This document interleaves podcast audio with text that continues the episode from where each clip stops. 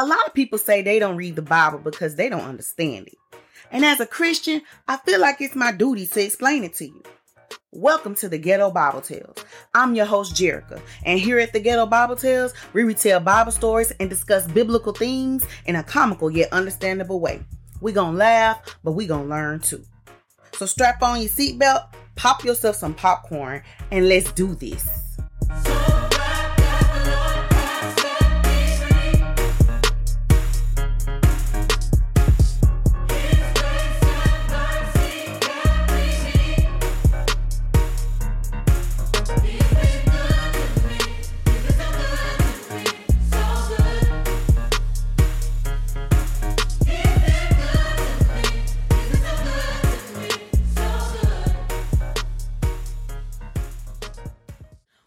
Y'all? It's your girl Jerica, and I'm back with another Ghetto Bible Tale. You may notice something a little different. Your girl is dressed, you know, a little gangster. And I'm dressed a little gangster because I got to tell y'all about a little gangster, okay? Also, I may have went a little overboard with the glitter, but you know what? We just gonna roll with this today, okay? So let's get ready for this one. So today we're gonna be coming from the book of Judges. Again, I feel like I'm lately I've been obsessed with the book of Judges. But anyway, before we can get into this story about this little gangster I want to tell y'all about, we must first discuss the rules of context.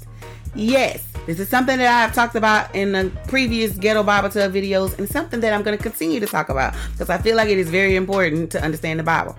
So, the rules of contact, uh, contact, why I keep doing that? The rules of context are number one, language. The Bible was not originally written in English, people.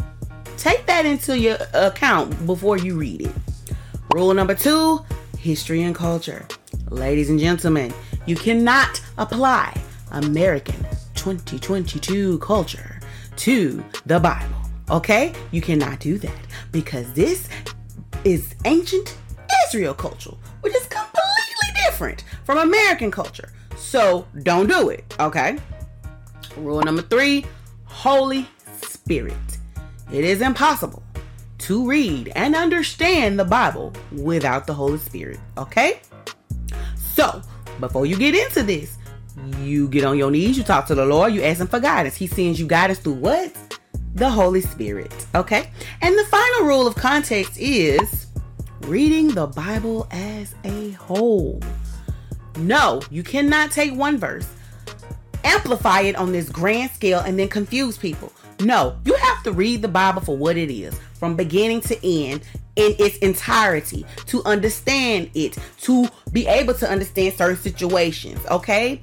Those are the rules of context. Once you have an understanding of those rules, we can proceed with the story. So, as I have said, we're coming from the book of Judges today, and we are in chapter 3 of the book of Judges, starting at verse 12. Now, for those of you that don't know, at this point in the book of Judges, the children of Israel have yet to get a king, so there is no king. But what would happen is God will raise up judges who would, you know, pretty much delegate for the children of Israel. Most of the time, the judges was like a military leader or whatever. Sometimes it wasn't. For instance, in this case, this guy becomes a judge, and I don't think he had any military background. So, you know, whatever.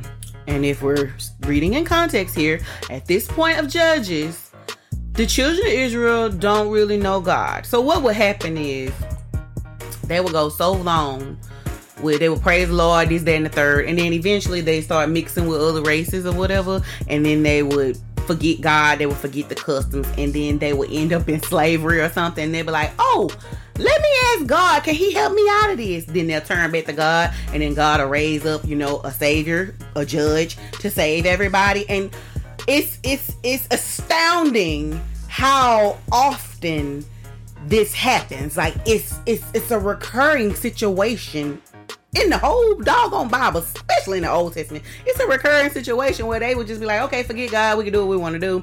Then they get in trouble and they're like, oh God, please help us, send us a savior. And then God was saying, you know, he will raise up a savior to save everybody. Like this is, it's really sad, this real sick, recurring, toxic behavior of the children of Israel, but whatever, God will help them out every time because he loves his people. Whatever. So in this particular case, God raised up a man named Ehud. Ehud? Ehud? I,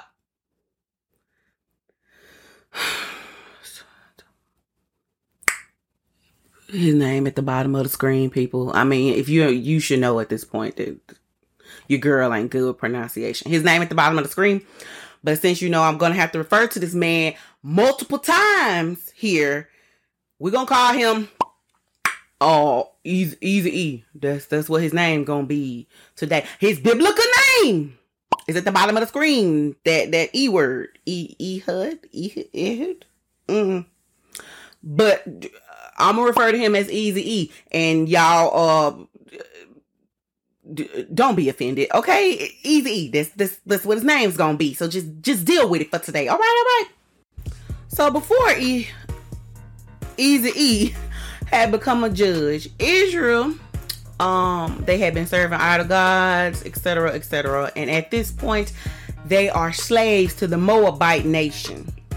And they have been slaves for 18 years. So after 18 years of slavery, they suddenly remember their God. And so they start calling on the Lord to help them. And God raised up this this man, Easy E. And Easy E is from the tribe of Benjamin. And he's a left-handed person. I know there's a random detail right now, but I'm just it's gonna be very, very important later. But Easy E is left-handed and he's the new judge of Israel. All right one of the reasons that that left hand uh, detail is important is is to highlight how God chooses what man usually rejects. If you ever notice in the Bible, God don't choose the strongest; He usually chooses the weakest person. He don't, you know what I mean? He don't choose the oldest or the eldest. He always chooses the youngest. If you have ever paid attention. So in this case, Easy is left-handed, and even now, left handedness is rejected within society. Like if a child starts writing with their left hand, like their teachers or parents will make them write with their right hand. So that detail about Easy E being left-handed was very, very uh important to show how God accepts what man rejects. I just thought I might throw that out there for y'all. So, as previously stated, the children of Israel are slaves to the nation of Moab. So the Moabites have them as slavery. As the Moabites, the Moabites, they are slaves to the Moabites. Oh my God, I cannot talk today. They are slaves to the Moabites. So the Moabite, so so Easy E comes up with a plan to get close to the king of the Moabites. So what happens is the children of Israel uh, arrange a tribute to the king, and Easy E is going to take the tribute to the king. Now, tribute can usually be something like that they want to present to the king, like it could be, you know, maybe their finest crops, or it could be a pretty woman, or it could be food, or jewelry, or whatever. It's basically like a gift that they're giving to the king. So before Easy E take the tribute to the king, he makes himself a dagger. Um, the Bible explains that it is a double-edged 17 inch knife. And once he's done making it, he attaches it to his right thigh. And then he proceeds to take the gift to the king. Now, the Bible made mention that the king was fat. So I'm assuming that the tribute must have been food. And it must have been a lot of food because it says that when um Easy E brought the tribute in, there were men helping him. So it was either food or it could have been a statue. Maybe they made a statue of the man. I don't know because I don't think it specifically says what the tribute is, but all I know is it must have been heavy because it took more than one person to carry. So Easy E bring the tribute in and they set it down. And um the men who helped bring the tribute in, they walk out. So I mean I guess there's still a court of people in there. So Easy E tell the king I have a secret message for you, and I, I want to. We need to, you know, we need some one-on-one time because I got something really important to tell you. And obviously, another thing why I'm thinking, I believe that Easy E must not have looked uh intimidating. He must not have looked intimidating at all because the king sends everybody out the room, all the guards, all the people. He sent everybody out. You gonna be in the room alone with with this stranger. You don't know this man. So i'm just thinking that goes back to god using what mankind rejects. Easy e probably was a little scrawny little skinny man who didn't look intimidating or like he would hurt somebody or he might have been old and frail. I'm not sure because you know the bible don't describe what he looked like. But he had to be a man that didn't look like he would hurt anyone because the king wasn't afraid to be alone with him.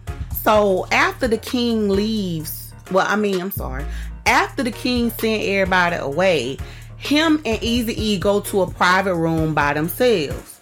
So the king sitting up, and I guess he just munching or eating on whatever it is that Easy E brought him. And the king was like, "So, what's up, little man? What what's going on?" All right, y'all. So this is when you realize how much of a thug Easy E is, because he could have he could have literally said this uh, far away, but let me tell you about about your boy Easy. Easy E walked up to the king. He got real close. He got right in that man's face, right next to his ear, and he said, I got a message for you from the God of Israel. And then he shoved that whole 17 inch dagger in that man gut. Straight thugging. I don't care what nobody says. Straight thugging. I'm talking about a whole mic drop moment. Like, I hope I ain't turn my mic up. anyway, so after Easy E stabbed the king, he um he locked the doors to the room and he sneak out the side.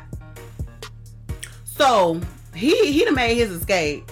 And so all the other people that the king sent out the room, they must not have saw him when he uh when he left. So they just sitting there waiting, and it's been hours, and the king ain't came out yet. Mind you, king dead. If I if you if you haven't caught on, the king's dead because apparently his belly swallowed the entire knife. I'm talking about not just the blade part, but the the handle. It swallowed the whole thing. So all of e- Easy E uh, gun, all his gun, all his knife is in the the king's gut, and uh, it's the Bible said that his gut starts spilling out around the knife. So um, he dead dead. But anyway, Easy E made his escape, and so the king people are standing outside the door waiting on him, and they're like, "Well, dang, it's been a long time since he come out," but they ain't saying nothing because they thought, well, you know, maybe he must be doing something. So time keep passing, it get dark, and they like, the king still he ain't came out the room. So now they embarrassed, and then they try the door, and the door locked, and they be like, well well, maybe you know he with a woman or something. Some more hours passed by. Finally, they was like, okay, ain't it's something wrong here. So they they go they go open the door and they find you know Fat Daddy or good spilling out on the floor, dead. He he did, and uh, Easy E is gone. So Easy E make his escape to a place called Sarah.